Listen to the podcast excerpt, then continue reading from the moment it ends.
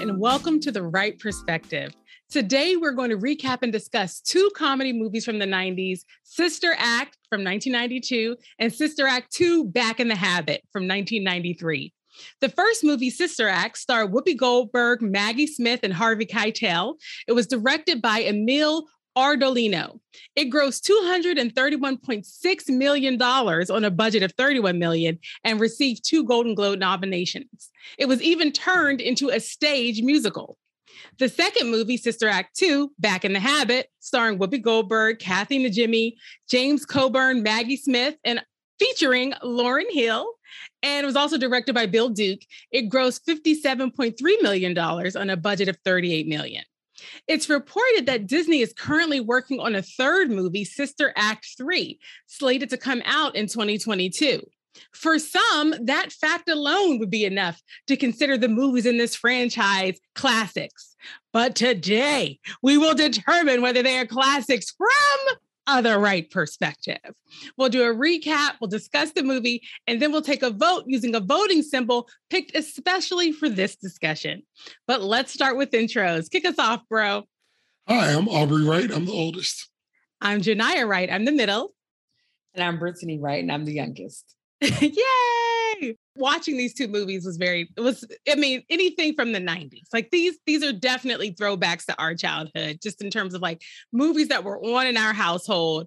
And so I actually did have fun thinking about voting symbols for this one, because it was a challenge to kind of think about these movies that we know so well, like a little bit more deeply, you know, to kind of think about like symbolism in the movie. So I, I appreciated that challenge, that going back to familiar content with a critical lens. Here we go, Brittany. Yeah, all no. Right. So did y'all come up with any, uh, any voting symbols?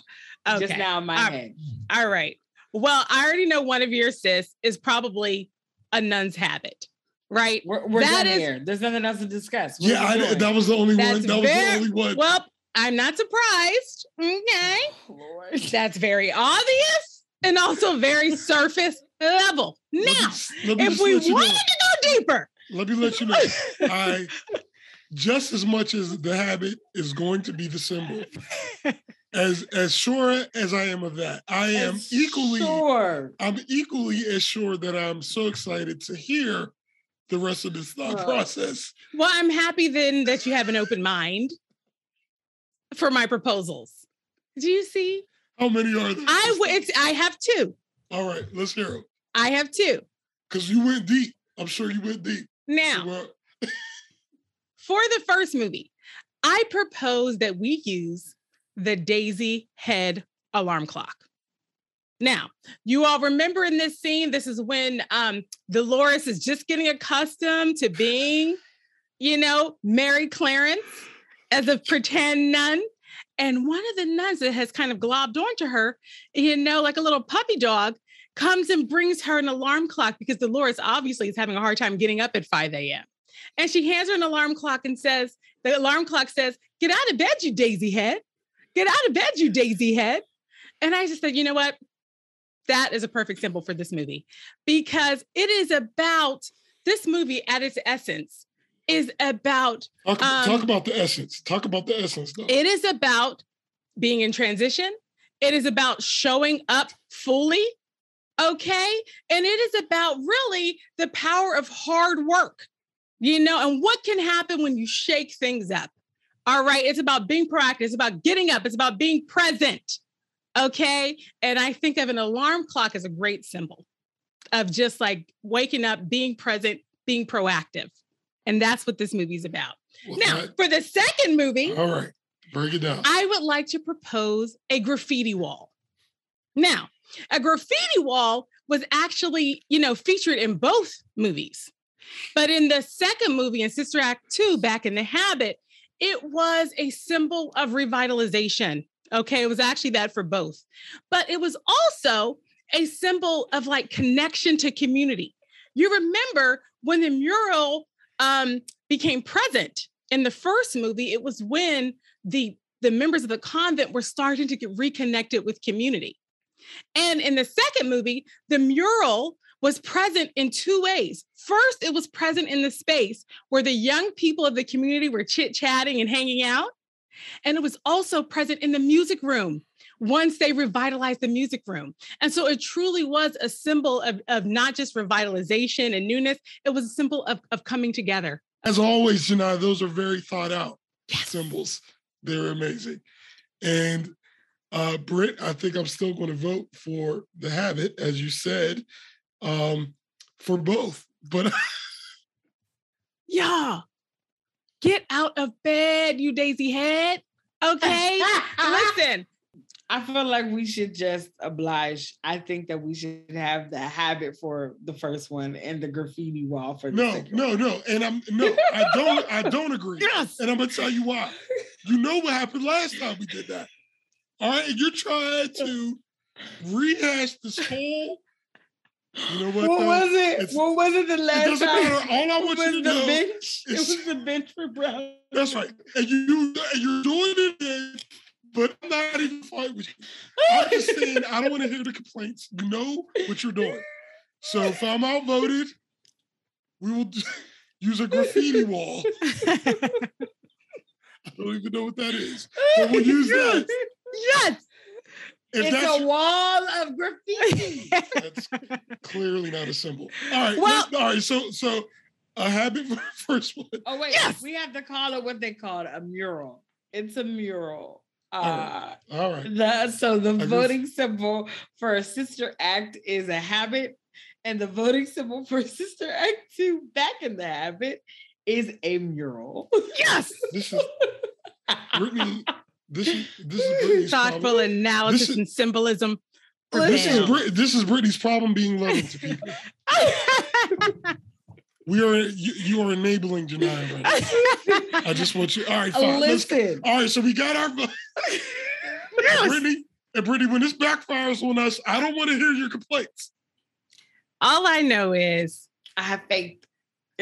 Get out of bed, you daisy head. All right, let's get going. Started. It's already let's get going. Now, Aubrey, if you want to be somebody, you, you know what you got to do. It is, y'all you know what you got to do right now. What you got to do. What you got to do. You got to wake up and pay attention. Mm, that's, that's it. Right. Okay. Well, can oh, we yeah. Move on? Can we move okay, on? let's What's move next? on. All right, next is the synopsis of, well, just so we're going to do Sister Act first, then we're going to talk about Sister Act two, right? All right, yes. sounds good. Okay, so uh, I'll do a re- a quick recap of Sister Act for us. And this is a spoiler alert for those who are new to our podcast. We do a, a complete recap because we, you know, we're we're pulling out from the archives. So in case you haven't seen it in a while or you haven't seen it, you'll you'll get enough from this recap to You'll follow the discussion. Totally, but it's full of spoilers. So Sister Act, you know. There, so Sister Act opens with a scene in a Catholic school.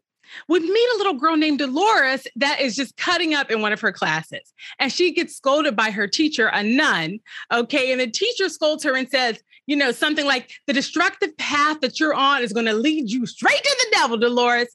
Have you any idea what girls like you become? And then we flash forward to current day and we see what she's become, okay? It's like a seedy, smoky, ruddy Reno lounge. And we see three women singing cover music, led by who? Dolores, now grown up, played by Whoopi Goldberg. And, you know, that little girl has grown up to become a lounge singer. And we find out that she is dating the owner of the casino, a mobster named Vince LaRocca, played by Harvey Keitel. And their relationship, obviously, is just toxic. And he's doing all the things that men do to try to keep a side piece happy, including giving her gifts.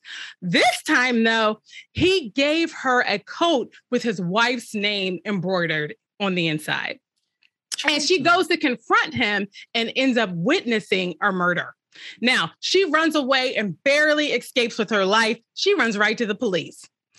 And it turns out that the police have been investigating Vince for eighteen months, but their witnesses keep turning up dead because there is a leak somewhere in the police department. Okay. The lead detective, Detective Souther, played by Bill Nunn, has to come up with a really creative way um, to hide Dolores to keep her alive, uh, a really creative witness protection plan. And so he puts her in a struggling convent in San Francisco, where she has to pretend to be a nun named Mary Clarence. Now, as you can imagine, you know, Dolores is not really fitting in very well. Okay. Poverty, chastity, white people praying all the time, not her things. Okay. And she is immediately on the bad side of the head nun, Reverend Mother, played by Maggie Smith. Oh, love me some Maggie Smith. Eventually, so as a punishment, the Reverend Mother assigns Dolores to become a member of the choir. And, you know, the nuns in the choir, of course, they find Dolores completely delightful. All right. Especially like her core little group of friends played by Kathy Najimy, Wendy McKenna, and Mary Wicks. And she ends up taking over leadership of the choir. Under her leadership, the choir goes from horrible, and that's an understatement, horrible, horrible to being really, really good. And she has them doing like little doo-wop remixes and gospel-like covers of hymns. And the choir is so good, in fact, that the church that was struggling with membership and they were having a hard time paying their bills, they are now bursting at the seams with parishioners, okay? And even the local news uh, is paying attention. Then it goes to the national news. And now the Pope is aware of this choir. And along the way, Dolores has also helped the church to start to connect with the community in a genuine, in a genuine way. Before she arrived, they were just behind the walls of the church, just praying for the community. Now they're engaging. So it's just complete, complete overhaul. Okay. Meanwhile, back in Reno, the leak at the police department has discovered Dolores's location. Okay. And has notified Vince. Now, the bad guys are on their way to San Francisco to find her and kill her before she can testify. Fortunately, Detective Souther finds out, and he also heads to San Francisco to save her. Now, in spite of his best efforts, the bad guys still manage to get Dolores, and they bring her back to Reno. Well, now the cat is out of the bag at the convent, okay? And the nurses are shocked to find out that Dolores has been in hiding with them the whole time. But they are so committed to her as a friend, you know, they're indebted to her. She brought their convent back to life. They decide to go to Reno to save her. And surprise, it works, okay? Because of this horde of nuns swarming the casinos, the bad guys had a hard time keeping their hands on Dolores. And all of the bad guys, frankly, they feel a little reluctant at the idea of shooting a nun. Okay, including Dolores, who in their minds may or may not have actually become a nun while in hiding. So the gangsters hesitate just long enough for Detective Souther and the Reno police to burst in and save the day. And the nuns and Dolores go on to become famous because of their music and the fact that Dolores has helped take down a mobster ring. The end. How did it feel to watch this movie after so much time has passed? And then what did you think of the actual kind of like storyline? You want to start, Britt? Sure. Um, I was, I was first kind of chuckling to myself because when this movie came out, there were only V H S's. And I was laughing to myself that I'm sitting in my bed watching it on my phone. Like, right. I was just kind of like, man, time. The passing of time. Um, but I, I enjoyed it. I was still laughing. I loved like watching the gangsters like play being gangsters, and you know, it, I don't know about events, you know, them being that way. Um, I love them really showing that a true dynamic of thinking about a nun who is afraid of the outside, and all of a sudden, everything that represents the outside, she now has to protect. And it's like, what? So just seeing that flow, but then also it being this situation of you never know where your gifts and talents are going to lend themselves. Mm. And so just seeing Mary Clarence, you know, be who she is, Dolores be who she is, and then even helping nuns after a nun told her, listen, the devil's going to get you. You're but heading straight to the devil.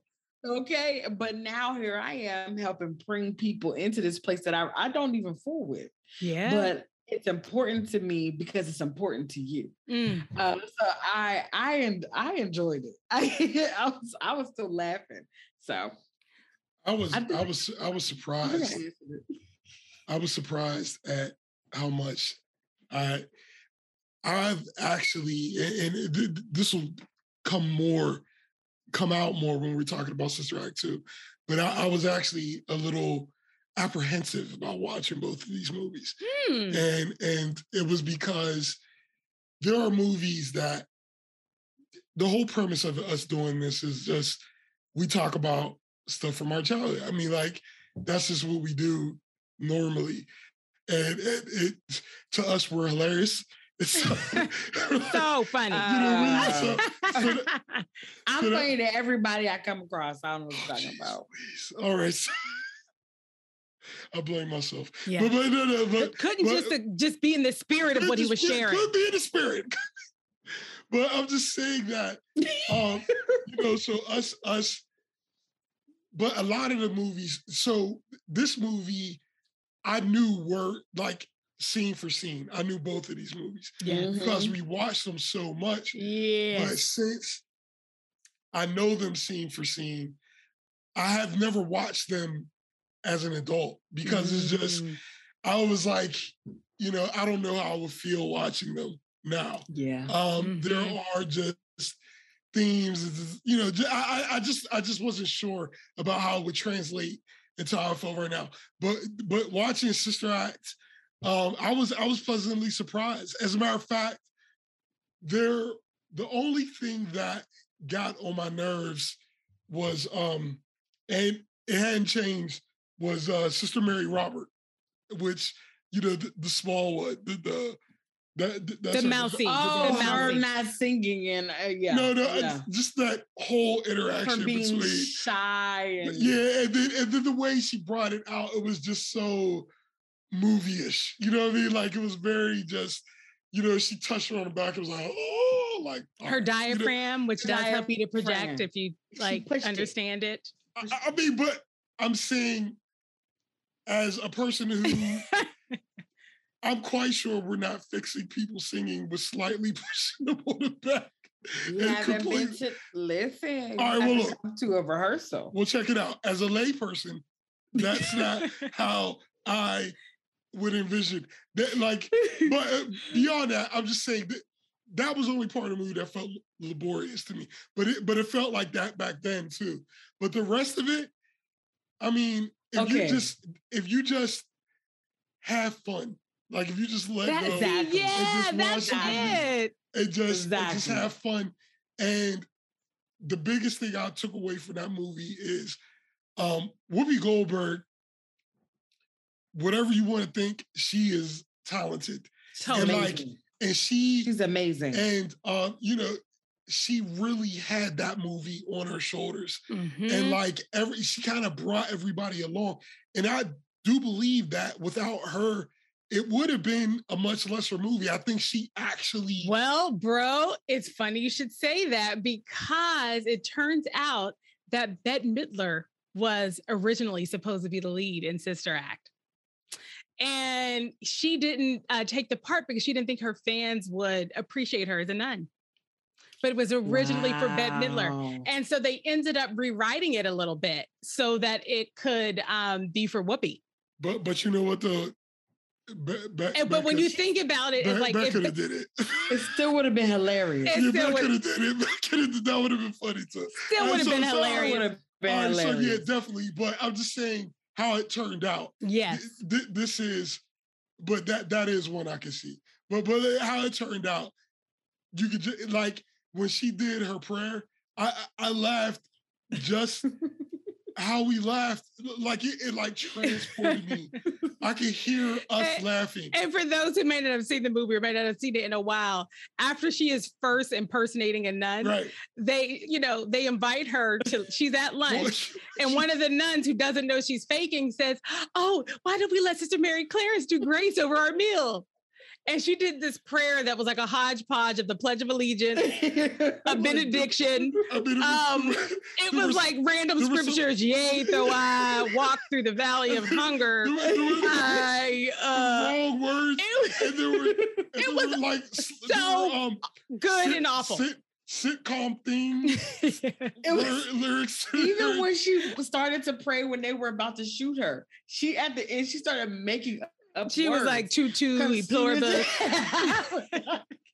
But even not, even even not, not it, what it, is happening here? And the scene Brittany's talking about, I know we're skipping all around, but I mean it's just that's what we do. That, but, we but, do. but but it's but connecting because it's prayer. Even Jania's hand motions, it's prayer. That's good.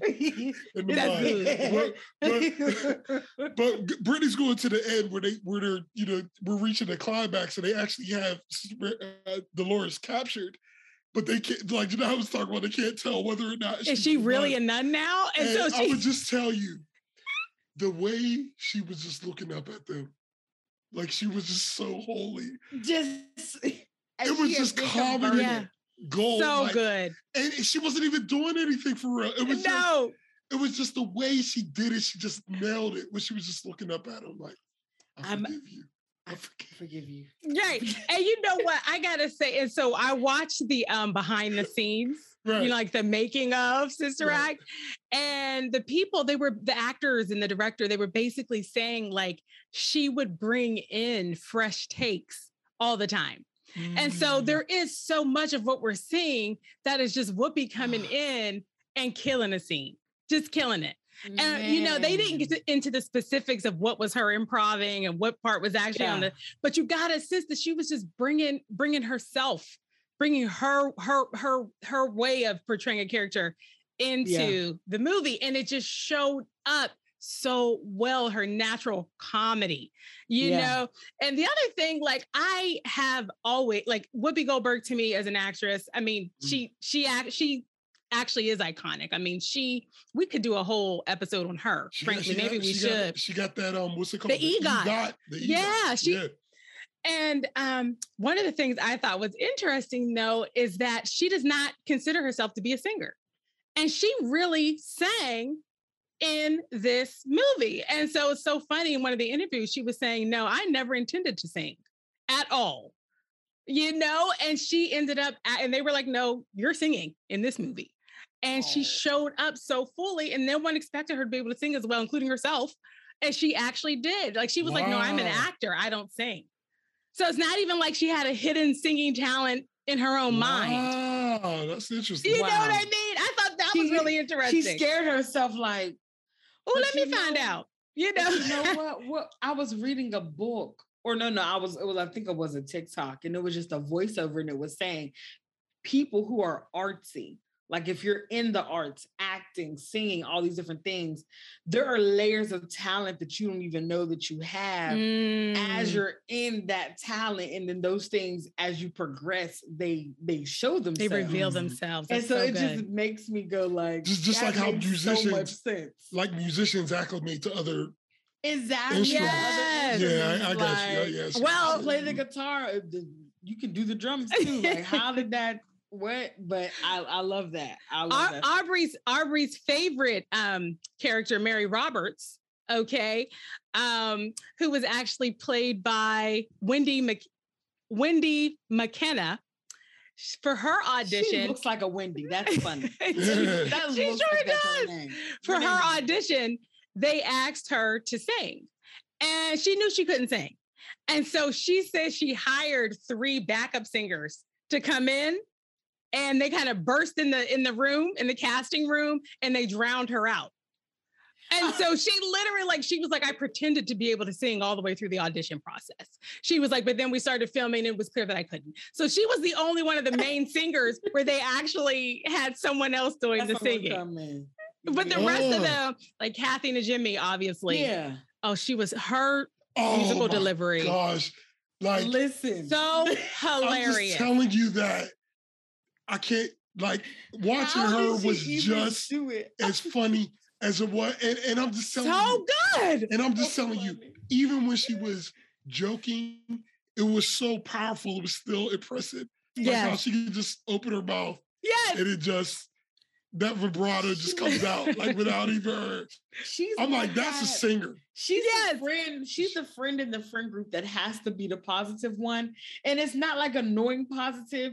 It's like you're genuinely happy right now. Right. Nothing nothing not making you sad. Okay. When when when when when her when they came into the bar, there's a scene where uh Dolores has to get out the convent for a second. And she goes across the street to this conveniently placed bar that is right across the street from the, so you know, from, from, from the church. And uh, she just needs to get into normal world for a little while. You know, she orders a Coke or whatever it was, uh, you know, like a, but um, I forget the, their nun names, but the, the, the mousy nun, the, the quiet one. Mary Roberts. Mary Roberts. And the other one, the, the uh, loud one, uh, both came. And Mary Mary Patrick was Mary Kathy Najimy's character. And when Mary Patrick was, she was just so excited. Like, she was just so excited there. And it was she, when the guy asked her, oh, could you, you know, you want to, is there something on here that you want to hear, when he was playing on the jukebox? And she played that song and started dancing and stuff. It was mashed potato. Yes. She was like, "Gimme, gimme, gimme!" Like, and she, and she just nailed it. She was like, so into it, so oblivious. Be, how she could was... you be in that scene with her? It would have took. I would have messed it up a couple times because I would have like busted out rolling, rolling at least twice. She was so good, nailed and you know what? I gotta say, the casting in this movie. I just think, you know, we started to talk about like the acting and the characters. Y'all, I gotta say, I think the casting was amazing. Like, oh, it was Harvey, amazing. Harvey Keitel as Vince LaRocca. I mean, he was hilarious. He was hilarious. And even his little, like, you know, second in command bad guys, to Brittany's earlier point, like they were so delightfully dumb. Yeah. Like it was so it was, good. It was like perfect. It, it wasn't was, like, it wasn't over it wasn't the top. Too corny. Oh. It was, like, right there. And then Maggie like, Smith. I know this life. I was raised like this. Yes. So this is just my nature. This is who I am. Even, even when they came in to deliver this coat that ultimately started everything, because it had his wife's name in it. Um, him just saying hello to the two other singers. How you doing, Nick? Robert Robert Miranda played Joey and Richard Portnow played Willie. It and of course so- their names are Joey and Willie. Right? Like it was like it was they, so perfect. They were so like, perfect. And, and y'all I do want to say that that person that Mary Patrick started dancing with in the bar is A J Johnson. Yes. She's the one that's very well known. I would say more so in the Black community in terms of movies. Yeah, you're right, right, right. Uh, like Baby Boy. And now she's party. Like a fitness guru, you know, and she's a still, life coach. And a life and coach. She's still, and she's and she still acts, but yes, like so. I just thought that that was funny. Oh, and, and she, so she was younger. A house party too. Oh yeah, was, totally. Yeah, she was Janiyah, Janiyah list.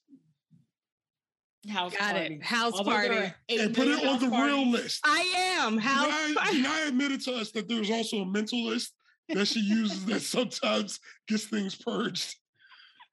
Because I'll be forgetting, yo.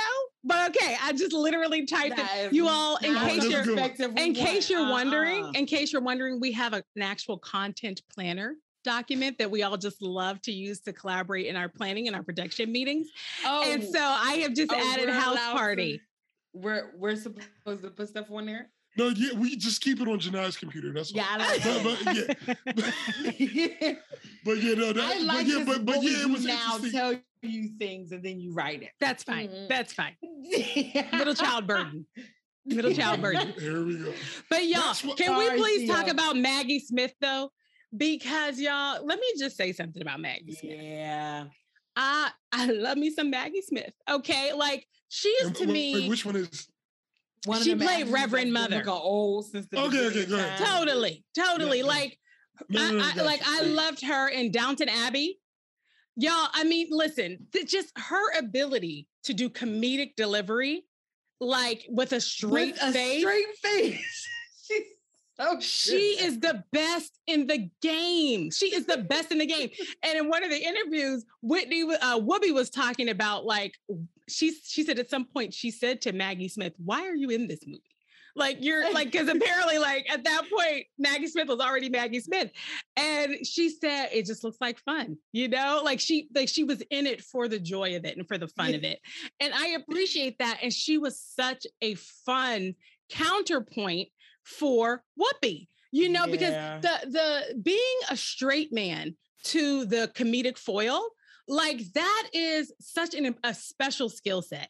Mm-hmm. And I just think Maggie Smith did it so well. And then there were the parts of the movie where she had to bring in a level of depth and heart. You know, it, there were, there were points where she would only just say a few sentences, but you could see like the, the, the, the way that the entirety of her dedication to her work as a nun had shaped who she was. And you could see how much responsibility she felt for all of the women in the convent. Like you just, in every single line, you felt the complexity of what she was dealing with in trying to be a support for everyone, lead everyone, um, you know, make good decisions, also be supportive of this, this new eccentric character that's come into her life. And then they, we got to see her character kind of evolve yeah. and be able to be open to and embrace a new way of doing things. She, it was very hard for her at first. Like she was trying to shut down. Oh, my choir's not doing no doo-wop, and, you and know? And honestly, and it's very real too, because- Very real. Because people are resistant to change. Totally, and, especially and in religious spaces. Big time. And it was funny, like seeing her and the priest dynamic. The priest was like, oh, this was wonderful.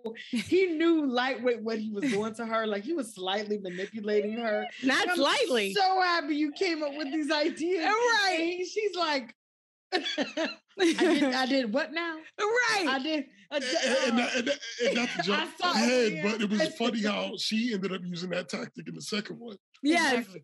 Listen, yes. Okay, so this brings me to one thing where Aubrey was talking about how you're like, Wendy, I don't remember her name on the movie now.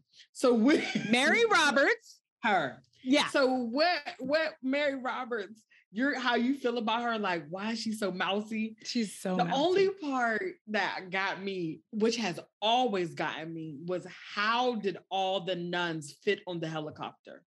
I was like, there's not that many well, listen, listen, on a that, helicopter. That that was that was the part. That was one of the parts.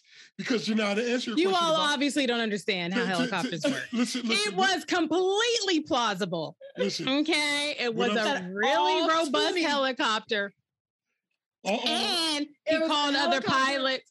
That turned yeah, yeah. into well, a then how, I, let, let me let me tell he you. He called other pilots. Y'all don't see because so this now is the you're thing. messing it up. You're messing it up. You're not because getting it. You're n- you neither of you are getting it because he called other pilots in.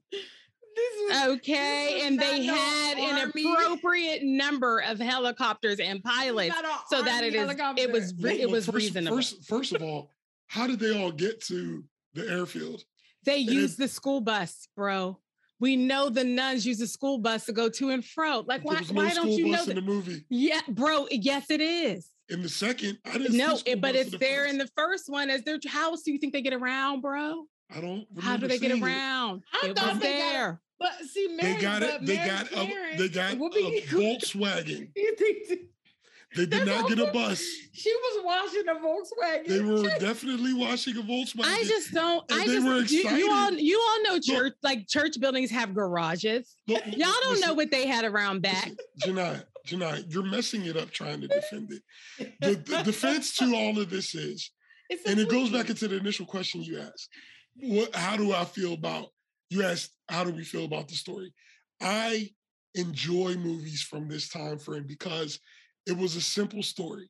There was a woman who Listen. witnessed the murder. She had to go we to witness protection. That's right. It had to be a place that we would never think to hide her. That's right. And eventually, to have a climax, she was going to have to get found out. It was simple. It was simple. But, but the two parts where I had to intentionally let go of my brain was, one, how did all the nuns get there? Number one. And number two, to the airport. I didn't even think about what Brittany said of they ain't all fit. No Listen, there. every but, time I, I'm for years, I've always been like, I've never seen a helicopter be able to fit twenty people. That turns into a mini. It's that's a jet. It's several I, helicopters, listen, obviously. Look, we didn't see them, but... but look, can, can, can I tell you what the other thing that bothered me was? What was their plan? Like, listen, they, they were just like, we gotta go. Bro, bro, I can answer that for you with they one word. No plan. I can answer that for you with one word, that's and it is faith. It is faith. Get there. Okay, these are women of faith. All right, that was their plan. Okay, the listen, plan was faith, God and they were reliant. Well, that's exactly right. And, look, and, and, look, and it turns out he did. And look, the other and he thing, doesn't appreciate you questioning it. I'm just going to tell you that right now. That's how he you, thinks. But wait, don't I'm going to tell you, that's the other great thing about this movie is that it's placed squarely in, you know, the middle of church and all this kind of stuff. But somehow the movie's not preachy in any kind of way. It's it, not. It's, it, it's like, it's, in a, and it, but it takes place in, literally in its, but it's not preachy about any message specifically. Mm-mm. It's just, it's, it's just, you know, feel about, good, yes. have each other's back. It's any homogenous group that's in a rut, kind of like, and then something new comes in, a new person comes in and with a new perspective it up. And shakes it up and reminds them about what, what it is they were trying to do in the first place. And listen, nobody ever, it could have been in any setting, that storyline, exactly. and it would have been delightful. And nobody, you know? uh, nobody ever degraded her for like, being what she was. Nope. It's just like, you know, because as soon as everything was done, they still loved her. It's like, all right, now. Well, you know, Reverend Mother threw a little bit of shade at the top. But she you know, had to. You know, there I were mean, a couple but, of times yeah. where she was like, uh, you know, I really know, but, nodding but, but, to Dolores' lifestyle. But, but it wasn't the movie doing that. That's it was, right. It, it was her doing Completely. that. Completely. So, right. so, so, like, the movie didn't look down on anybody. The it's movie so itself. It's just, so yes, there were characters within the movie that reacted in ways you would expect them to react. Yeah. You know, but um, I think that no matter what your worldview is, this is a movie that you would think would be polarizing, like if somebody was explaining it, but it's not. It's just a, it's, it's just not. a feel Now, good. I will, I will tell you, there were a couple of scenes that I think, and again, I know they rewrote the movie a little bit, For, for Whoopi. But there were a couple of scenes where I was like, if it was Bette Midler in that scene, I might have struggled a little bit. Like there were like when when they were out in the community talking to a racially diverse group of young people and and you know, she's like dancing with them. I was just like, if that had been Bette Midler, I might have had a feeling of like, but, see, but you, you say anybody that. Can pull it off. But but you're see, right, you, Bette Midler's you, on that line. Anybody can pull it off. But I think it was, I think even though they meant this for Bette Midler, it was actually meant for Whoopi. Totally. In the sense that this all-white movie, essentially, would have, with this one black character, and two, because of the policeman, her, for them to be in this neighborhood that they are deeming the hood, and it's dangerous, and it's this, and it's that. And that was one of the things I was going to bring up, because I was looking at the dynamics of this hood. I said, everything is written over. All Everything has spray paint on it. That, that, that's one of the, that's the one, that's one of the parts you got to That's one of the parts you got to let go. Just, well, just like when it, no, but it wasn't, it wasn't anything that bothered me, but it was Yeah, no, I'm like, feeling you, though. This, I'm, I'm, you know what I'm saying? I'm agreeing. Like, dang, like, like this is a seriously... This is graffiti laden, and the everything other, is horrible. The other thing that was funny, but is, they also didn't dwell on it. Like it wasn't like it no, wasn't yeah, like yeah. They did a good job of like making sure you understood that poverty was at a high level in the neighborhood, you know, and that it didn't have uh, public resources. They made that very Let's clear, see, see, but that, they didn't that, dwell on at, it. To get back at Reverend Mother, you had Whoopi Goldberg calling her out like, you cannot just sit back here and pray for these people. You have to be in the community, which is a real conversation. If and I it wasn't heavy-handed. And that's a, a real, a real conversation. It wasn't heavy-handed, but it was real. Get out of bed, you daisy head. Exactly. Get out of bed, you daisy head. And there it is. It's your fault, Brittany. It's your fault. Well, we didn't really talk very much yet about the music itself. I'm glad you brought it up.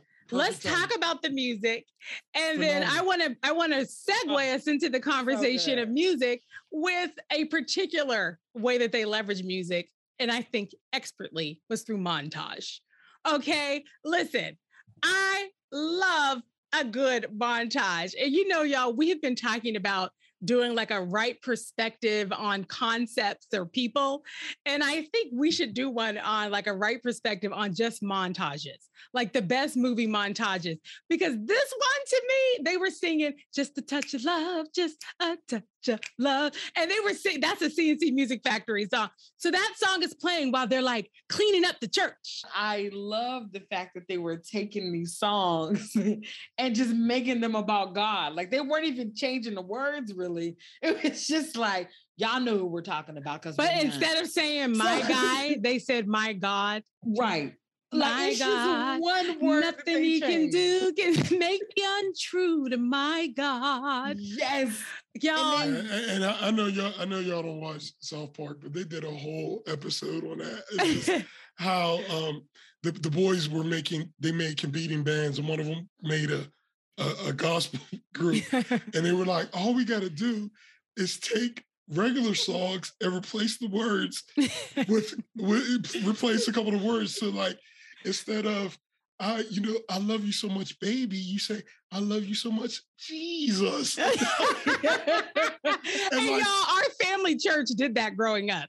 We definitely that is like half of gospel music. We totally like took secular music and like did that very swap, and then we're jamming to it at church. That Let the record show. Absolutely, recording sessions for all of the people that came on in the eighties and nineties. one hundred percent. Kirk Franklin is famous as a result. Like you, I'm just telling you though, man. As when they, I was so excited to hear them sing. Um. The, I don't want to say the wrong name of the song, but the first song that they sang uh, uh, uh, as a choir after after Mary Claret's. You mean Hail, Holy Queen of the Above? Yep. Oh, but I, yeah, I don't. I, that, I was going to say Oh Maria, but I don't know. I think it's called Hail, Holy Queen. Hell, okay, okay, but but yeah, so that yeah, when they, when they just the music. The musicality of that, just the whole yeah. from, from beginning to end, like even before they broke out into the faster pace part of the song, totally. Just the way they sang it, it was just mm. like, man, I don't know who sang this, but this was just oh man, amazing. and then and, and the same so well. thing for the one they did in the finale at the end, I Will Follow Him. And yeah. they started out with that slow kind of melodic, I will follow him. It was just so well done. I mean, that had to be like five part harmony. It was so beautiful. It was you know? so good. So now, good. Songs as regular songs talking about regular men, problematic. But as we're talking but about. But when it's God, uh, it sounds much better. But Uh, I will follow him wherever you may go. There isn't an ocean too deep, a mountain too high. It's problematic. So yeah.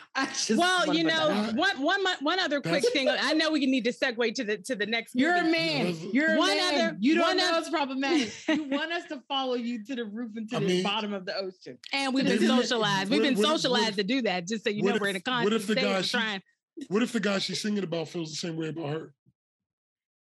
We don't have that perspective. Right, well, you're right. So it, let's it, assume the bad one then. Right. It, it wasn't right, a duet. Right. It wasn't a duet. You're right. It wasn't. It he, wasn't didn't say, he didn't he say, I will follow you also. Me as well. Right. I agree. Reciprocity. He, that wasn't a part of it. You're right. You're so. right. This song about this song about her um, really loving her man, that is a negative content. I, I can see. You know, because who wants to love somebody? This is this is the, this is a helicopter also, all over again. You're missing he it. Is my, he is my. You're destiny. missing it. Yeah, because there was he's also that part it. of the song about where he's really bad to her. Because there is that verse too. He is not. I love him. Um, I love him. Where he goes, I follow. I follow. Listen, yeah. I love it. Yep. But yep. Brittany, that, you're making a good point. I know, because you're making I mean, a good point. Because hey, y'all, on, he must on, be a bad guy. You know he what? He guy. probably did sing the Temptations to her. That's what made him follow. That's what she followed. Because yeah. my girl Talking about. But that one doesn't girl. have a problem, right? I'm just my keeping girl. track. So that one's okay. The one he's we're just talking about, about my girl. Uh, uh, uh, he's missing it. He's missing it entirely. He, it. he, he w- Brittany's it. point is that a one-sided view of a relationship that shows one person in some sort it's, of, it's you know, superior power seat in the relationship remember, is problematic. I don't remember that part of the song, unfortunately. Okay, I will follow you as opposed to let's sit down and chat and decide where we're going together. Hello, you're not getting it. But anyway, also on the music, y'all, who was in this, not really didn't have a prominent part. I feel Jennifer. I feel physically deflated. It's okay, y'all, brother. We will follow you. One of her Wherever backup singers. That's right. You're the boss of us. You're the oh boss of us God. because you're a man. That amounted so high. But keep, keep away from you. Okay. Y'all, Jennifer Lewis. I just want to call her out. Okay. Yes. Because yes. she didn't have a big part. She was just like one of the singers in the lounge mm-hmm. uh, when we first meet Whoopi at the top. Um, when we first meet Dolores. But I just want to call her out because I just love me some Jennifer Lewis. Yes, because she's awesome. Anything she's in, I just and love she her. She has done so much. Oh, have you, you all, have her, book, her book, her book, so like much. Mother of Black Hollywood, I think it's called. She's just so good. Ah, oh, Jennifer Lewis. That. We should. Right, yeah, so I, let, let, let's. So let's. Let's vote. Let's vote on that one. Okay, um, and I'm adding Jennifer Lewis feature onto the content planner.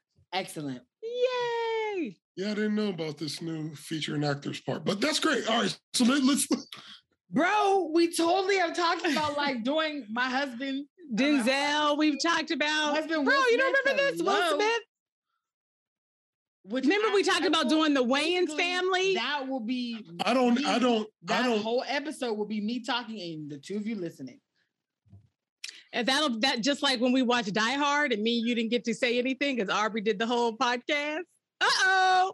I did, I did, I did talk too much. Hey-oh. I talked too much. I'm sorry. Me and Brittany were like, mm-hmm. I'm sorry. Yeah. Oh. He didn't die, though. He mm-hmm. didn't die. Oh. He loved that I did, movie. I, I did, I did talk a lot. I just, I, I, I just want to put out there to the podcast audience, if you go back and review any movies that Aubrey has picked, basically, it was think, Terminator no, think, featuring Aubrey. No, no, no. I think... I think that one was particularly bad. I think, like that Bro, one. Pro- I love it though, because you yeah, had but, so but, much to say. You were so passionate. But those, those, and that is me trying to restrain myself as well. I know, I know what you were saying. You were like, I'm trying to stop. But, but y'all, really, let's vote. Let's I vote really on. That's really why she basically and I think follows him because he just keeps talking. she doesn't. She doesn't. Just to get a chance to say where she wants to go. Does Sister Act get your habit? It does get my habit. And I'm not going to say Sister Act two was named Back in the Habit, which was also a reason why it should have been another habit. Hmm.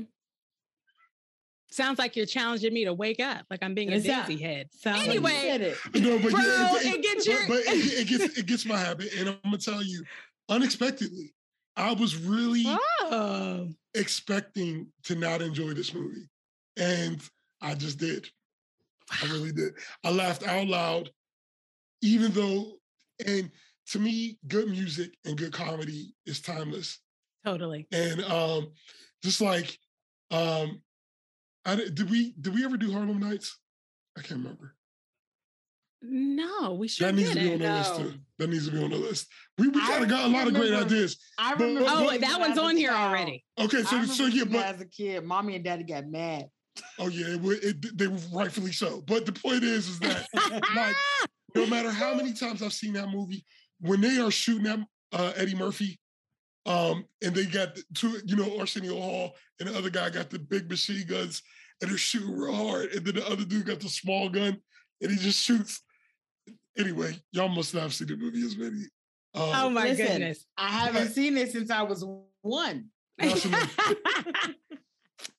we're just, we're going to. So what? All right. So my, so I will say that Sister Act also gets My Habit.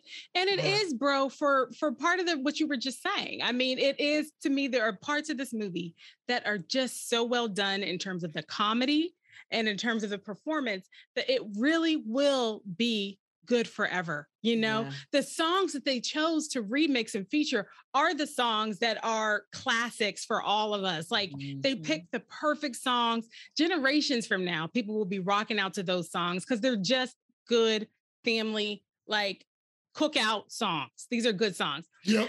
And so um, for that reason, and then the other reason is that, I, as I mentioned earlier, I really do believe this storyline, it was so, and the arc was so well done yes, that you could actually take that exact story with minimal changes to the script almost, put it in another context of like a homogenous group that, that needs to be shaken up, and it would still work.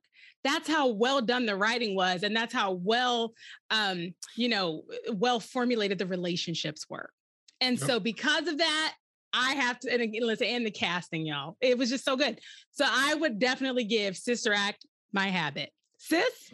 Uh, Sister Act absolutely gets My Habit. Um, I one thing I just, whenever I'm looking at these movies and I'm determining them if they're classic or not, is is it something that I can watch from from now and still just crack up? And the answer is yes. And it was funny because there were parts where I felt myself just walking away from my phone because I would leave it on my bed and I'm listening to it and I didn't even have to see it to know exactly what was happening. And so um, I just appreciate that, that it's still everything landed. And that's just the value of great acting. Totally. When someone, and, and, and also, and I don't want to dismiss great writing. Totally. I don't want to, th- those, that combination of thing and great casting. Great I, casting. When you have the, it was like a trifecta happening, you're having a great movie. So absolutely, it gets My Habit. It's it it is well, a classic there, for me. There, there you have it, you all. Sister Act is a classic from the right perspective. And so let's go now to Sister Act two, Back in the Habit. And these movies were actually released a year apart. One came out in ninety-two. This one came out in ninety-three. Oh. So I think that's really interesting. And it's especially interesting because in Sister Act two, Back in the Habit, it's a year later. It's a year after the first movie. And Dolores, again, played by Whoopi Goldberg, is now a headliner in Las Vegas. She has parlayed that exposure from her work with the choir of nuns and her career, and her career has really started to kick off. She is doing her signature performance work of like doing covers and like remixing hits when she sees some of her nun friends from the choir in the audience. And of course, it's her core group again, Kathy Najimy, Wendy McKenna, Mary Wicks. They come to one of her shows and she meets with them after this show. And it turns out they have come to her to ask for help. They've moved, the whole convent has moved to a new mission and back in San Francisco, but they're now teachers at a Catholic school called Saint Francis, and they are struggling. The school is actually about to close, you know, and they can't relate to their students. The curriculum is tired. You know, they're really at their wits' end. And so, you know, Dolores is torn because she cares about the school. You know, she'd actually gone there as a child, but her career is just starting to take off. And plus she doesn't see practically how she can be helpful in this situation. And frankly, the nuns don't know either, but they know they need some help. They need something. And so the Reverend Mother, again, played by Maggie Smith, actually ends up guilting Dolores into pretending to be a nun um, again. And then, um, you know, she does it. And Whoopi again um, is Mary Clarence. Mary Clarence is back. And this time she's a music teacher at a high school.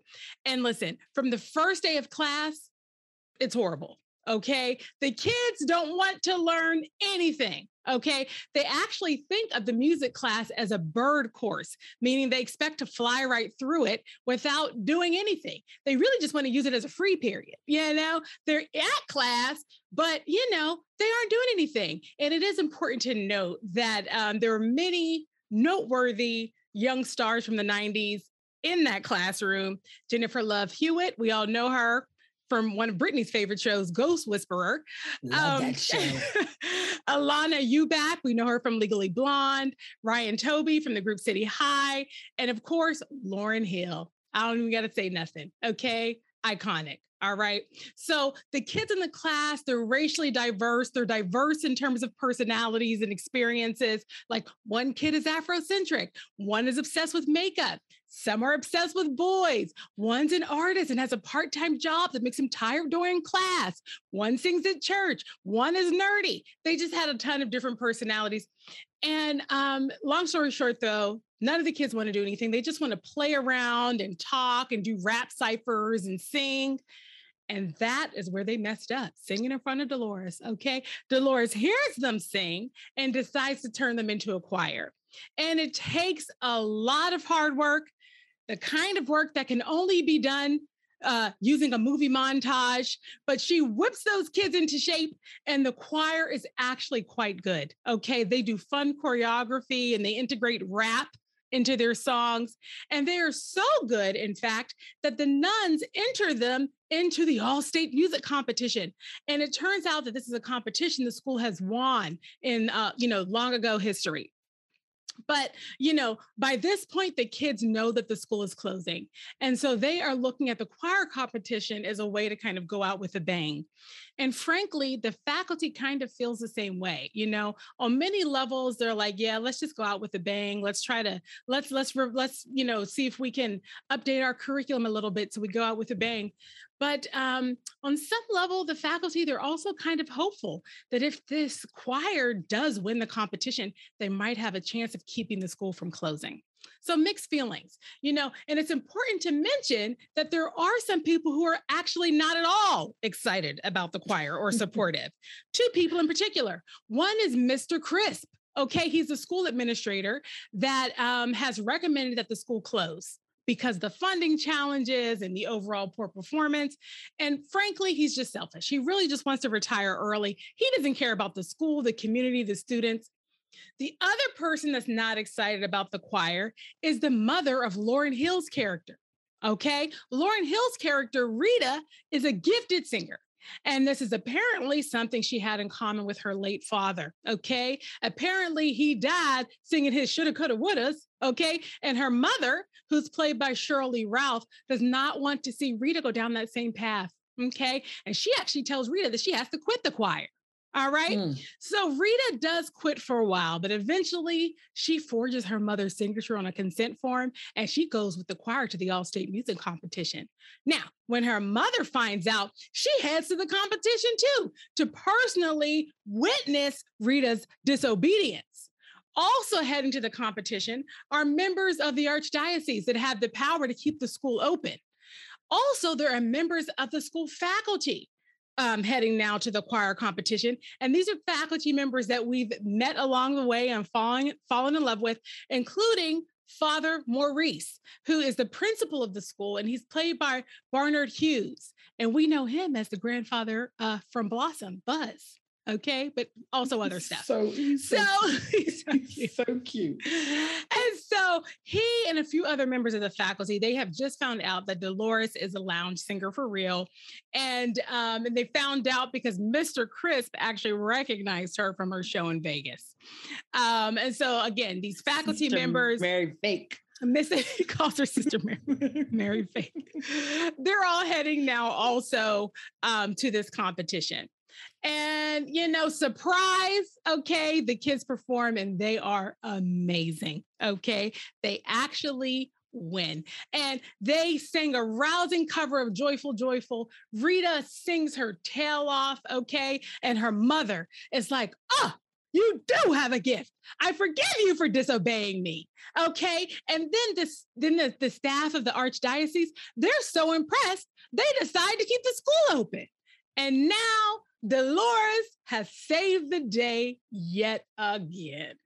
The end.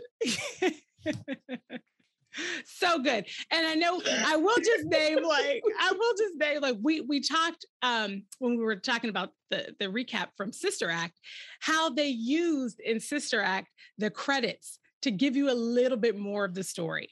you know, they used the credits in Sister Act to kind of show you the choir ascending to fame. Um, in this movie, they use the credits um, for just like a fun kind yeah. of dance send-off uh, where you actually just get a chance to see Dolores being herself in non nun clothes, just regular clothes with the students and with the faculty. So we get a chance to see that their relationship did continue, but she got to be herself in the relationship. Yeah, so that's how that. the movie wraps. that listen. Excellent. So have you have you have you ever seen um uh Slumdog Millionaire? Yes. Yes. You both saw it. Mm-hmm. And so it, it it reminded me those were good credits. That, yeah, but but you know they do that in that genre of movie. They always do that. Yeah. Um, Yeah, I, did, I didn't know. Bo- that. And Bollywood. But yeah, that's what I was about to say, Bollywood, but I didn't know if I was right. But um, but yeah, so I'm just saying it made me think of that at the end because it's like it could be even a serious movie, like Slow Mo Millionaire was a serious movie, but it doesn't take away from the movie. It's like it adds.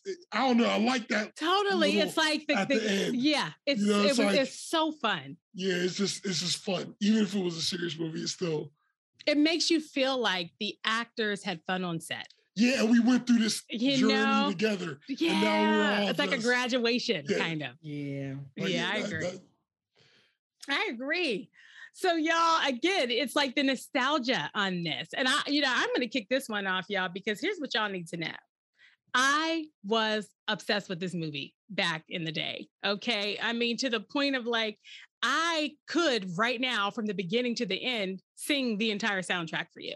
Like Done. I know every Done. bit of the dialogue. And so for me to go back and watch it now um, with a critical eye was really interesting because, um, you know, when we're watching it for the podcast, I do watch the movies differently. You know, I'm not just watching it just for the ride. I'm watching it to, to give an opinion. And it's, um, it was a really interesting experience. How did y'all feel watching these movies after so much time, you know? And then, you know, one of the things we're always asking ourselves is, does the story hold up?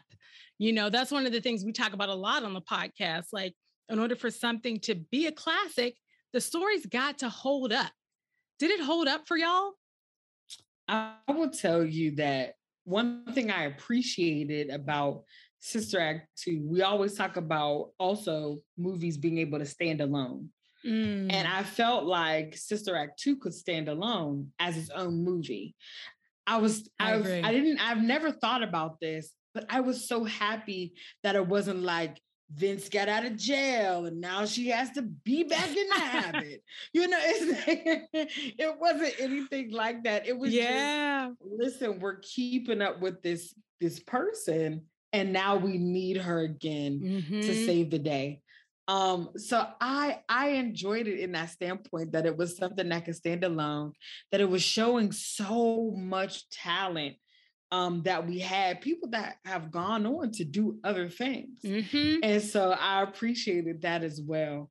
Um, but them also not being afraid to bring in other comedic people, that their timing was perfect. The smaller monk, I cannot think of his name right now. The one's kind of balding on the top. Yes. He is he hilarious. He was so, he, his he physical comedy. Dancer. And even the other one that was very serious, I remember his name, I think it's Father Thomas. Him, he is hilarious. Just in his like serious situation, but still being really silly.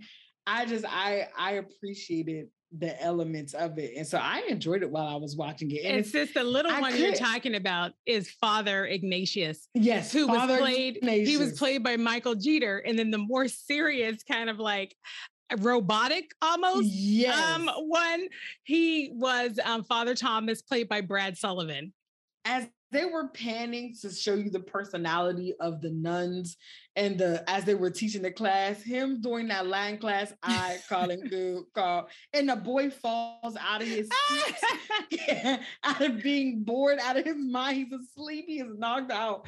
I was just like, this is so funny. Like, I feel like there were parts that maybe the directors and stuff were like thinking in the moment, do this. Like, they had not planned that, but they were like, do this thing. So I, I enjoyed it. I will say I did not, I have, I don't do, for movies like this, I don't do what you do, sis. I don't go into it with a critical mind. I think probably that affects me watching it, because I already come in like, oh my God, I'm about to enjoy this. What am I saying right now? I love it. But then there were some parts that I did have to call out in my head, which was Frank K. Hey Ho. I was like, all right, we're, I, we're enough. I was just like, all right, Frank K. Hey Ho.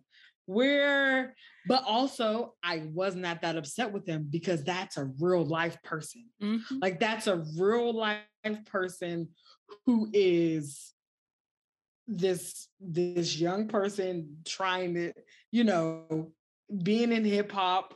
And we've already had those conversations about what it is. So I can't even be like really upset that he's like this. Cause I was like, there's a ton of you out there. Your story needs to be told too. And so, yeah, and so, Brittany's uh, talking so, yeah, about the character Frankie, played by Devin Cummin, and yes. he was essentially a white guy who was very much embracing hip hop, and he was doing it in terms of his lingo, and he was doing it in terms of like he was a rapper, and um, it was it felt full persona, full persona, but it it, hmm. it felt it felt like a little over the top. But again, I met that guy, I know that guy. Went to school with him. Totally. Work, work with him. So it was very real in that way. It was very real. And I do want to point out that um, Monica Calhoun was also in one of the, the classroom cows, kids. Yeah. She's someone that's more so known in a lot of Black movies. And then also um, Whoopi Goldberg's daughter. I don't know Alexandria, her name. Alexandria Martin. Yes. She was in the movie as well. So I just appreciated um Just that that some of these people, you know, we know them now. They they've become household people. So, uh, so yeah, I, I enjoyed it. I had fun. What about you, bro? What was it like going back to watch it again? And does the story hold up for you? Um, I had a. Uh, I remembered vividly the emotion of us watching it together. Mm-hmm. And um, I know that uh, I knew I was going to feel that. I will say I felt like the movie came out earlier than it actually did, because it came out in ninety-three, and I would, that puts me, you know, as a sophomore in high school. And I, I remember this from childhood for some reason, but it feels like it was further back in my mm. childhood than, for whatever reason. But um, because I can't even imagine myself in high school being so amenable to the things that were going on in the movie. Like, but I remember being that way. Like, I remember being very excited, but I can't see myself as a, you know, fifteen-year-old being, but I was. So I've remembered all of that, but um, no, the the the the movie felt, the writing felt very lazy to me, and um, it felt lazy because there were so many tweaks that could have made the story more plausible that weren't, that you wouldn't have had to change the whole story. So, for example, they're going to ask Dolores to help, okay. But it's not a reason, though. There's not a, a, um, they didn't have a plan. They just wanted her to come. And what I'm saying is, is I'm thinking, well, they could have used the same storyline, but just had her come and say, had them come and say, look, we're getting ready for this um, competition. It's not working. This could possibly save our school. We need you to come help us win this competition. And like that, none of the storyline would have had to change. And it would have also made the class make more sense, because it could have been like, you know how you how you had everybody had to take an extracurricular to, yeah, all right. It could have just been a group of people who that was their extracurricular. So it would have made more sense that there were all these people coming from all over the school than her zooming in on this one, one class. class. Like, if it was like an after school program and they needed that as a way to graduate, and then she would have still had the leverage because she could have still like said, well, look, I'm not past you all. Yes. I'm mm-hmm. not past you all unless we, you know, unless we do this, which would have gave them the same story trajectory. It would have just made more sense. And that. then um, if you would have interjected a little more, because the, the other, so the, the the two obstacles of this movie is that they're trying to win this competition, but also a sub uh, uh, plot is the the conversation between her, uh, between Rita and her mom. And the thing about it is, is that Rita was presented as a studious person. So whatever she was doing, she was already a good student outside of that. It seemed like she was based on the dynamic between her and her mom. So what, what I'm saying is, is that I don't see, it rang very untrue for me that her mom wouldn't want her participating in an extracurricular that's not impeding mm. her. Um, Bro, I don't know. I don't know because yeah, I'll, I'll I don't say know about this. That part. I'll say this. I think like, um, you know, it's so funny because there are there are places where I found holes in the movie, but I, the two you just named were not ones that that these those these weren't pieces that fell flat for me. I mean, a group of people saying, "Listen, we are at our wits' end. We don't know what to do. Let's just see if if Mary Clarence can, if, if Dolores can just come help and do something." Mm-hmm. I, that to me didn't seem like implausible. It just was like she just they just needed her presence. They needed her to get in where she could fit in and see if she could offer some help. That didn't that didn't feel feel like a stretch well, to me. Well, the, well they, the thing is, is that they lean, and I don't want. Get away from this point you're making before we move on. I mean, cut you off. But I'm saying they leaned heavily on the relationship to make that happen, right? Yeah, so, they so, did. But, but and I see how they kind of shoehorned it in to make it work. And all I'm saying is, is that it would have been even more plausible to me because she's in the height of her career now. And we're asking her to derail that. Um, and she just gives it all up. You know, she just, she's, I'm not forever, but she just walks away so easy. Well, I think we and, have to be clear that that was her farewell concert. They she said that. She was the end of that engagement. She was at the end of that engagement. They made that really clear. This is her last engagement with yeah. the last show with us.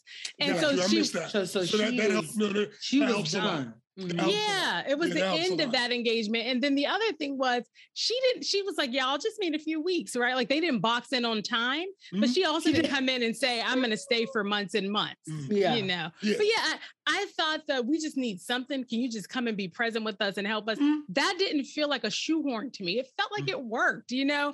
Mm-hmm. The other thing that, um, the relationship between Rita and her mother, I, I felt like what Rita's mother was saying is that, you know, my husband, my late husband was incredibly talented and he was very invested in his music and it, and he, he wasted time. He died having not been successful. And so her whole thing was, it was not, oh, I don't want my daughter to have any extracurricular activities. It was in particular, I don't want you to, to do what your father did. I don't want you to repeat the cycle of thinking that music is a viable career path. And so it was specifically but, but, about music. I, I know, I know, but what I'm saying is, is they never presented Rita like that's what she was even trying to do. Like, like they just, it, it wasn't like Rita was skipping class to. It wasn't the, about skipping class. It was about. Joint. Exactly. That's what I'm saying. So like, so there wasn't, uh, I, what I'm saying is, but the mom even said that. She said, we've talked about this. She talked about it as an ongoing conversation of, no, you're not doing music. I just, I, I'm saying I didn't see why. Like, like, like, so like, like. I, I get what you're saying, bro. I like, just didn't you're see why. Saying she, they didn't fully flesh out that backstory as to and why it, it wouldn't so it wouldn't took a lot. It.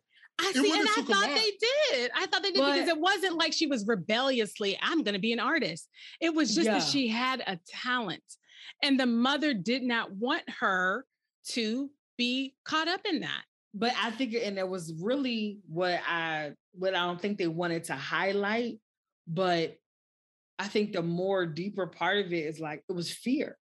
It exactly. was like, now, and I am a, I'm a single mom. That was mm-hmm. not the plan. My husband is dead. Your father is dead. He, obviously, his she was in pain. She was in pain like, from that. I don't want you to go into this. But realized that at the end, when she was like, you did it in a way I never let you.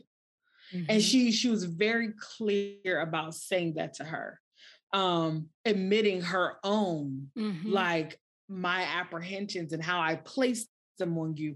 And I shouldn't have done that. Like mm-hmm. she, she was making that admittance, but I think it was just out of fear of being like, man, if you're only thinking about singing, there are not a ton of singers. There's a ton of she's still out there on the corner saying they should have, could have, would have.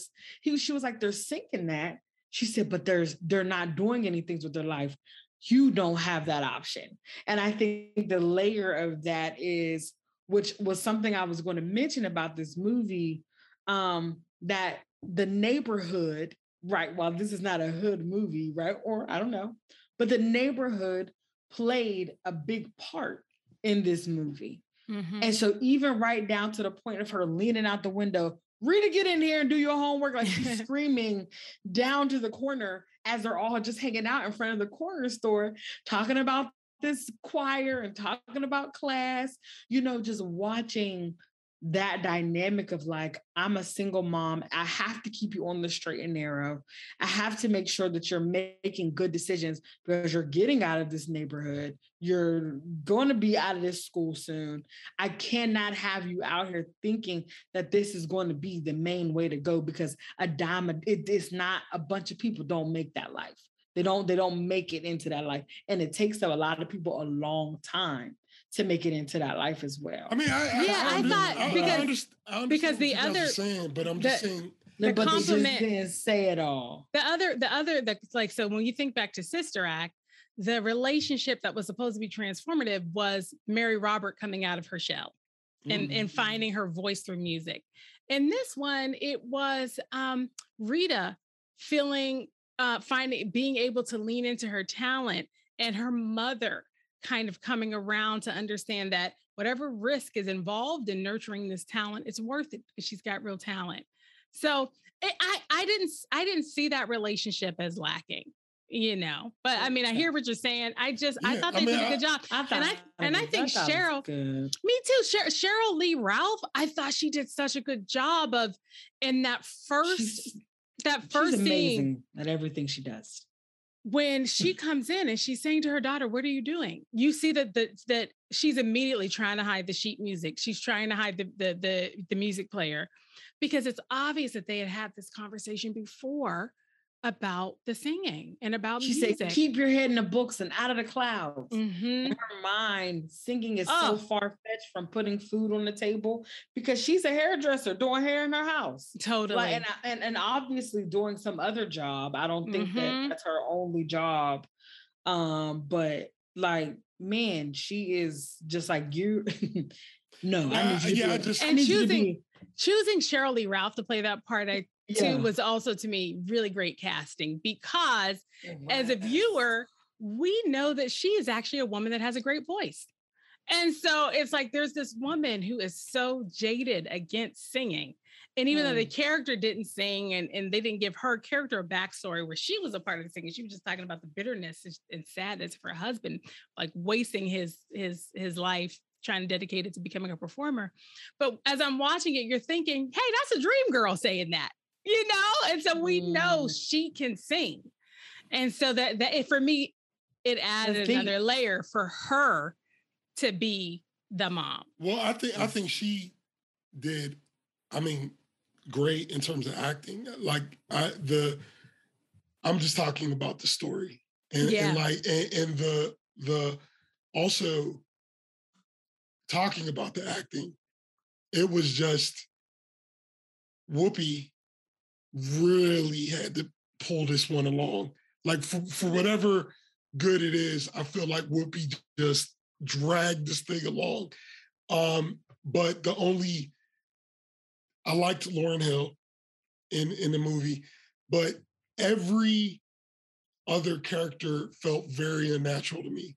Like, like all of the kids, all the conversations felt very unnatural to me. And really? like I, to the point where I had to there just, were parts that were corny, I thought, when she was like, you guys, we all really need to give this a chance. Like, yeah, you know, all, those all, like all, all, of, all of that, moments, it, it, all, it all felt like, I thought that it all felt like before they started recording, they were like, okay, so you're the guy who has a job, and so you're going to be sleepy.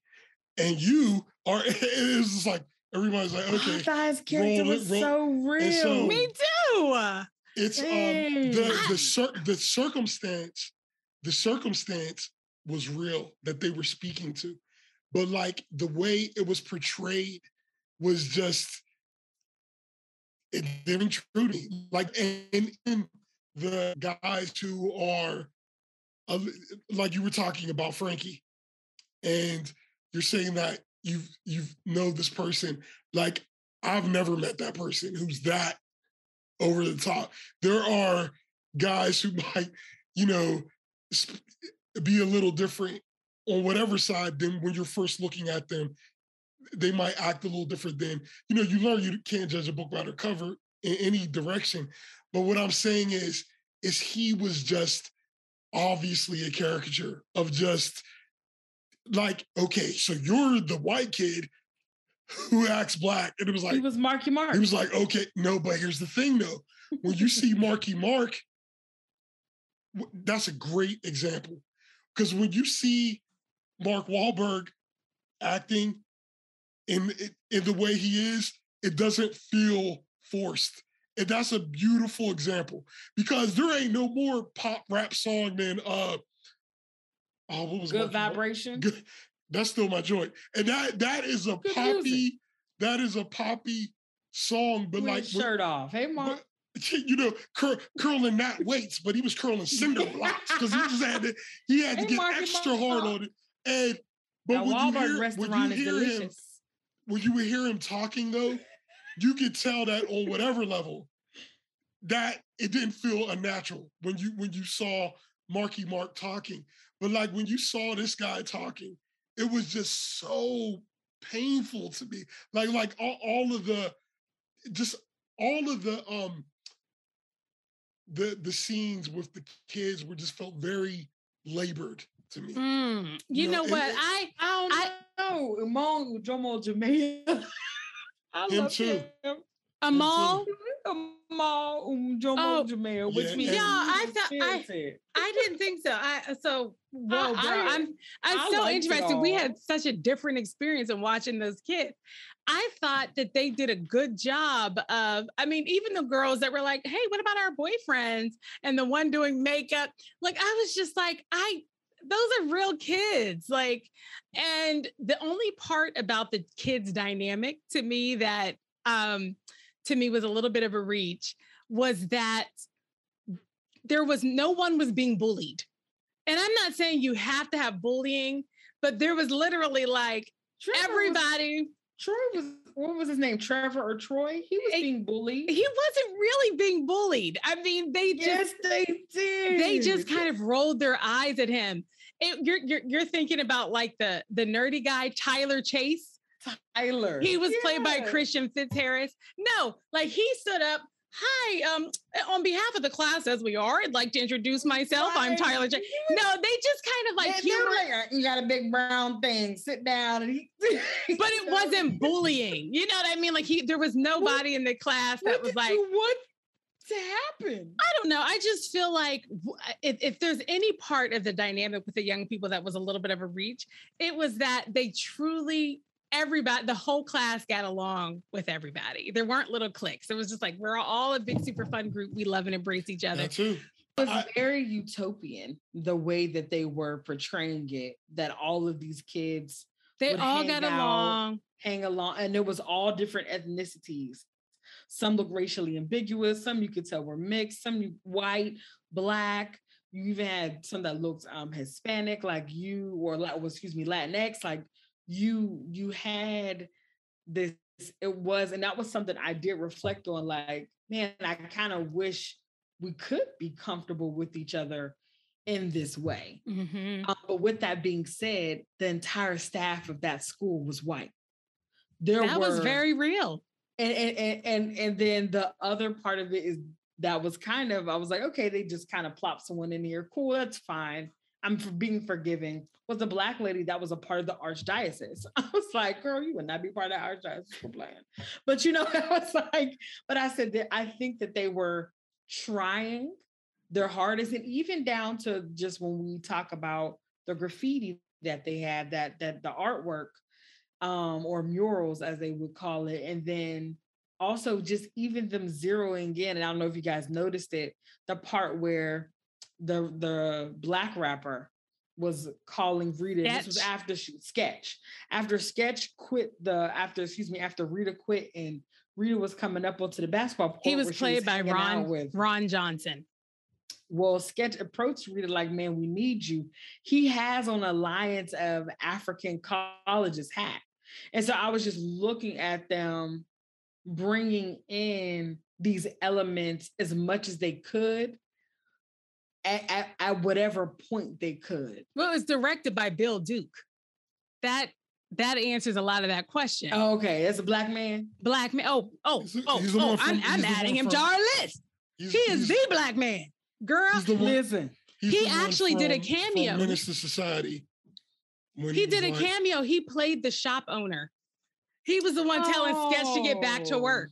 He put yes. himself in as a little cameo. Okay. He's, oh yeah, okay. Bill Duke. He's really a very important. I know him. I don't um, know his black name. director. I'm happy I know. I met him many now. times. He was around Howard's campus a lot when I was okay. in, in undergrad. So, um, so that that makes even more sense to me now. Mm-hmm. Him making sure there was a balance of diversity in this movie, because he was actually showing the hood, like he was showing. This is what happens. And then just even this older black man, you need to get your butt a job, boy. And like, right. just saying that to him while you out here on the corner with this hat and this kufi on, you need to go get you a job. Nobody's, we're all walking away from you. You know, I just, I, I appreciate that part. So that, you saying that, like, when you said, I'm like, oh, well, that, that makes all the sense. It explains now. It totally. And I, and I, and I, one of the things like, so I think this is maybe a good segue. Oh, wait, one more thing before mm-hmm. you say it. Is that it also makes sense to me why all majority of the kids in the choir got a line. I could see Bill totally. Duke being like, I want everybody to have a little just piece. To have everybody got everybody a little line. A word. Exactly. Something. And even if it was just like a facial expression, you know, you got something that showed you that everybody got something to say, which I bet made all of them feel very important. Like, to have that. So this movie was a little bit deep then. He was trying to Bill. Okay then, Bill. Made me love you this know, movie. Yeah, I, you know, and I um and and for me it was like, and bro, you were making that point earlier about Sister Act, about how they had concepts that they touched on, but they weren't heavy-handed. I thought Sister Act two did the exact same thing. They talked, they we clearly were approaching um broaching the subject of what happens when the teachers cannot relate to the students. What happens? How can that school be successful? They also broached the topic of diversity. There was a point where they were, um, uh, Mary Clarence Dolores was like testing out all their voices to see how they would uh, be placed in the choir. And she asked the one girl, um, sing Mary Had a Little Lamb. And the girl was like, I don't know, Mary Had a Little Lamb. And Dolores says, and all the kids start laughing, like, ah, you don't know, Mary Had a Little Lamb. And Dolores goes, listen, we are not going to fault her because she does not know that Mary had a lamb. She said, maybe where she came from, Mary had a dog or a kitty cat or a little bald-headed brother named Bart. Yes, I do have this movie memorized. Yes. But anyway, yes. the point is, the point is, it was like, again, they were talking about diversity and being able to embrace people with different, different backgrounds without being heavy-handed about it. You yeah. know? Yeah, I can agree. I agree with all that. I thought they did a great job with that, you know? And I think like the other thing, um, again, just back to Rita and her relationships uh, with her mother and then with the, with the other kids. One of the things that I think a lot of movies do that feature like a, a, a core cast of young people, as they always have to have a love story. They always have to have some little love story. And there were moments of flirtation between the kids, little teeny little moments. But I just loved that there was no part of the relationship between the kids that was reliant on them, like having some kind of romantic story. Falling in love. You know, it was just wasn't about that. They were individuals. And, and I just thought trying something new too. Totally. Because they were away, they were against the choir at first. Then it was like, it could be dope. Frankie, that's a Frankie. Yeah, well, yeah. It, it could, could be dope. dope. It could be dope. Yeah, I'm gonna take care yeah, of business I, this time. Oh, thanks, Frankie. When that, when that, when that, when that happened, I had to pause the movie and step away. I stepped away for about dope. for about an hour and a half. I, I just couldn't, I like, promise I'm putting that into overload, my vocabulary, like, and I plan to say that to y'all often. It could I mean, be dope. It, it could just, be dope. It could be dope. dope. And they were like, oh yeah, it could. Um, y'all, what about, we've talked about, we've talked about the story, we've yeah, talked I, about the characters. I, I, I, talked I, about, I, can't, I can't even believe we're debating this. The acting was so bad. It was so Bro, bad. it wasn't so, so bad. bad. It wasn't so Bro, bad. I can't even believe you're saying it was so, so bad. bad. For me, I'm just saying that's, that's, But bro, it wasn't so bad. I'm saying, from my opinion, maybe there were certain people that weren't good, but the acting overall, you can't say it was so bad. I'm talking about the kids. All the kids were so bad, in my opinion. They were like Good Burger level acting. Don't do Lauren like that. No, except for Lauren. Except for Lauren. Lauryn Hill. Calhoun like that. I thought Amal did a good job. I mean, obviously, Tanya Blount was there for her singing abilities. Okay, she was the one who sang His Eyes on the Sparrow with um mm, this um, is a church. Yeah. Now, now, and if you I'm all just... have some time, we're not we don't have time to get into it now, but I would encourage everyone just to Google Tanya Blount, because I read up a little bit on her story. You know, there are some people that just need to sing. Okay, and that girl, that girl could blow. And so she needs to be out here in this here life singing. And so I was looking up like, where is she? And she has a very interesting story of ups and downs in her career. So I would encourage everyone to, if okay. you're interested. But that's actually my segue to the music. I'll say the music. See, that Sister Act two didn't feel like a movie to me. Hmm. It felt like a musical with scenes getting to the next music song, oh, the next music the next number. number. And so like the, um, but the music though, now that has is those timeless. scenes are like, iconic. I mean, those like they're iconic. Emile, when they sang "Oh Happy Day" and he hit when that he note, hit, everybody was like. Right. And I'm talking about it's, it's that. one of those. It, it, the music was so good that I wonder if it colored how much I liked the movie. But like seeing Lauren sing that, um, and it just. so effortlessly comes out of her mouth, and she is so just and you could tell why she became who she was, you yeah. know what I'm saying, ba- based on that just based on and her acting also to me was not the greatest, but she was the best out of all of the kids. Oh, and she did a good job. And her um that's the level of acting I would expect from a first role. Like like I, I wouldn't expect her to be, you know, the most amazing. Shoot, but she was first and last. Has she acted in anything else? I'm sure there must be something, but not really. But I, I don't but point, think so. Point, point Lauren is herself. Yeah. Maybe Lauren, she did cameos. I, I'm just saying. Lauren, I love but, you. But when it comes to that music, man, I it was uh, timeless music, just just like timeless comedy. Totally, always totally.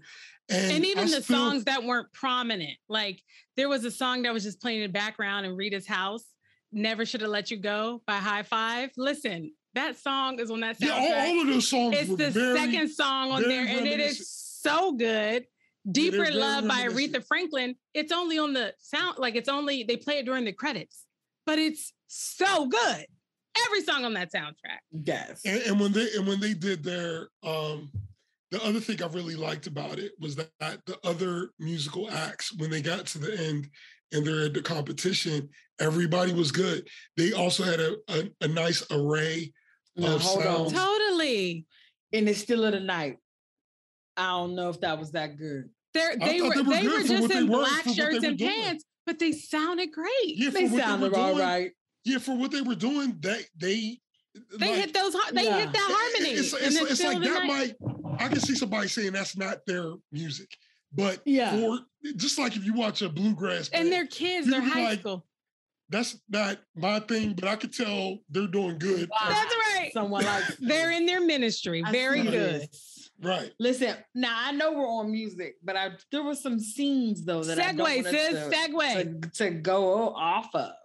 Listen, we cannot miss the scene where they are driving in that van to the competition.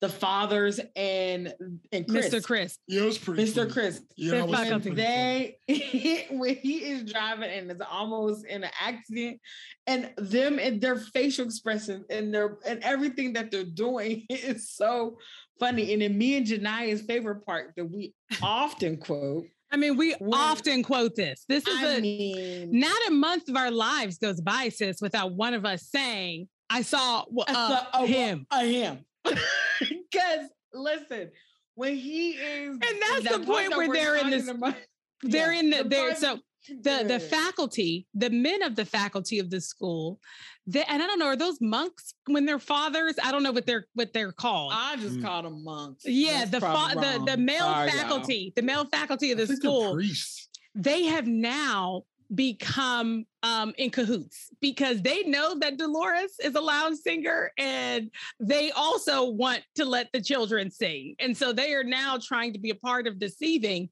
Mister Crisp to enable the children to sing. And so they're trying to like keep him from being able to like find the choir and find the archdiocese people at the competition and stop them from singing. And so, and obviously they're not good at lying because they're priests. And so you're watching them try to learn how to lie in this moment, and they do a horrible job. And it's so funny. And there's a part where the, the robotic father, you know, he's like, uh, the one that teaches Latin, he's trying to get on board. And he goes, I saw, oh, well, uh, I hear. I am. He has no idea how to lie. It's so good. Bro. And that has always been funny to my sisters. Bro, it's good. You don't, because it's good. Well, you know I what? Tell, I, I, I, I can tell you. I, I can tell you. Wake now. Up, you I, I do wanna, Daisy I just head. It's say, hilarious. I just want to say to, that it also, to me, this movie speaks to Whoopi's um, strength again as an actor, because I feel like if you take Whoopi out and Lauryn out, this movie would just be. Well, bro, that's an interesting yeah. thing to discuss. I mean, and a kid, of course, by this point, by the time they made the second movie, Whoopi was a part of the franchise. So we'll never mm-hmm. know. But if they, if you just take the storyline of Sister Act two and you put Bette Midler in, that would be a white savior movie. Well, again, and again, but listen, we don't know how they would have. Totally, totally. Yeah, so, by the so time. We, we, I'm just throwing it out yeah. as a point. Because, but that exact it, same storyline, if it had been a white woman coming into this racially diverse school and she's the one that taught the kids how to sing, um, I it would have been, been Holland's Opus. I would have I would have experienced it very differently. But if, you know, the whole movie could have been different. It could have been her at a white Catholic school. So, you know, it could have been a non, you, you could still take these story elements and it could have just been an all-white school. And then it wouldn't have been even a, you know, because I mean, you don't you don't think about, when we're watching Big Business, we don't think about cultural appropriation because, you know, the, that movie was, so I, we were, you know, putting her in the exact movie that sh- came out. Yes, there probably would have been problematic areas, but I'm saying it probably would have been a completely different movie. Yeah. If, so we don't know how I would have. I just don't think it's fair. To, you know what I mean? Like we no, don't know. It was just a point. It yeah. wasn't, you know, because again, Whoopi was a part of the franchise by then. But I was just, it was just a general point of like that exact storyline with a white woman in it. It would have been hard for me to watch, and because it's something we've seen so many times, where it's like I'm coming in now and I'm going to teach you some mind. creative expression, and now you're going to be everything's okay. You know, and so, it, it, so anyway, it was just a point of like, okay. this movie was good because of all of the pieces and the way they came together, you know? So I, but then maybe that's a good segue to the vote. I mean, you know, um, what it, it was this, is this movie a classic? Does it get your graffiti wall? Uh-huh. Um, I, no, I, I will probably never watch this movie again. And the, I will watch the musical numbers over and over again because they um, literally gave me chills. You know, like it was good to that point. Like when she uh, first started singing Joyful, Joyful Lord in that. Mm. Uh, and, and I also think that was a moment that they impregnated perfectly. Like they, uh, she because, did a great job, and and they, and they of also looking pace, mortified, and the pacing of that they did just right because they in this this is the final scene basically where she's where um, Rita is singing the lead to the song that is their entry into the uh, state competition, and her mom is there, so she unexpectedly, so she's frozen, and they start the song, I think, two or three times before Rita starts singing. And that they built up the tension right there, I think, perfectly. Because it really, um, you know, put a cap on when she started singing. It was just like the awkwardness of before it just punctuated how good Lauryn Hill is. So good. When she started opening her mouth, it was like, I'm not even going to try because it was, you know, I don't even I'll wanna... do it. Joyful. No, don't sing after Lauryn Hill. All right. Hey, you, you can sing after Lauryn Hill. I'm just saying, yeah, man, just so there good. was no, it was just that her voice is so penetrating. And so unique and special. Yeah. And they just, except for the rap part, that whole sequence. Right, for joyful Lord, we adore thee, and in my life I put. And you know what's so funny? I and I, I don't want to. And bro, I know you're in the midst right now of, of giving your vote, and I want you to continue to give your vote. But I also want the the audience to know that that was Aubrey. Aubrey was a high school was was rapping, okay, and to the extent that we had, you know, we you, actually you you, you me you and Aubrey Wright, who is a part of this podcast, did a gospel rap in front of the church called Hero by Stephen Wiley, okay? And Aubrey well, for, was for, basically saying, joyful, joyful, Lord, well, we well, adore thee, and in my life all, I'll put none before thee. That was basically all, what he did. First of all, number one, I'm very proud of the Stephen Wiley performance, number one.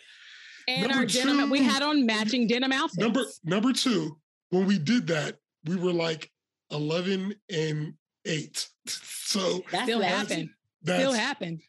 So yes, but I'm saying kids doing cute stuff I, is kids doing cute I stuff. But out of so all the audience would love for you two to do it right now. I don't even remember, I don't remember the lyrics. But that but that but that what I'm saying is I and just so you know, I would be down to do it. But I, I don't I've tried before. I can't remember the lyrics. But um who's your hero? Hero, hero, who's your hero? That's definitely not how it yeah. goes. So, yes, it was because it was it was I was something something something. I was washing my car and a limo pulled up with the movie star and said, "Wait a minute, dude, you can't leave me. I am a rich and famous celebrity." And then I said, "So what do you want me to do?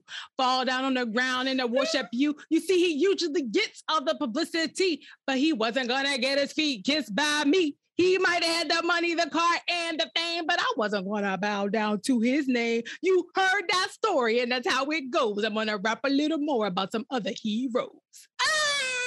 Ah! Right, so now that we got off the that dome, out, off the it dome, dope. It could be dope.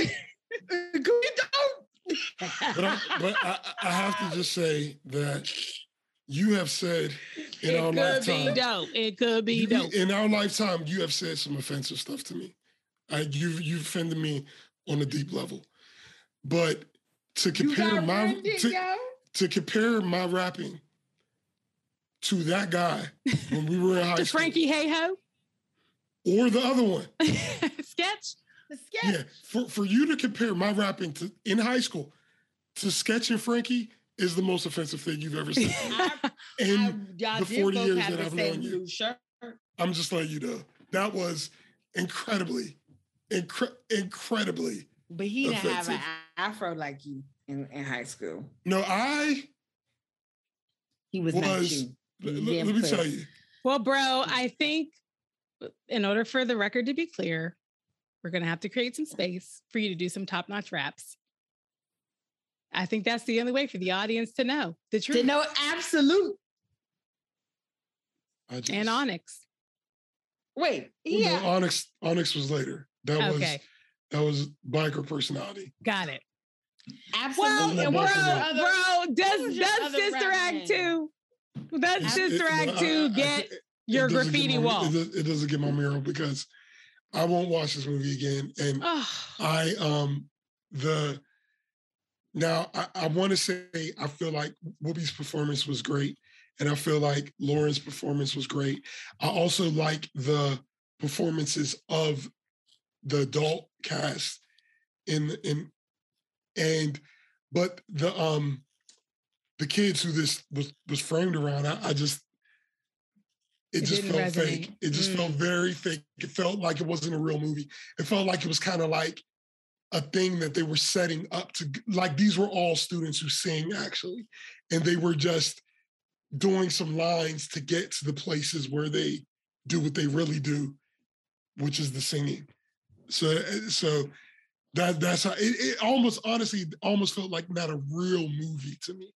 It, it felt like a, you know, just like a a special show. Like, like they would be like, we're going to do a special program where we're going to highlight the students of after school special. Yeah, something like that. Like it was a play. Well, I will say this movie does get my graffiti wall because it um to me it really I had it held up for me, and I do think this is one of those movies that if it's on I will watch it.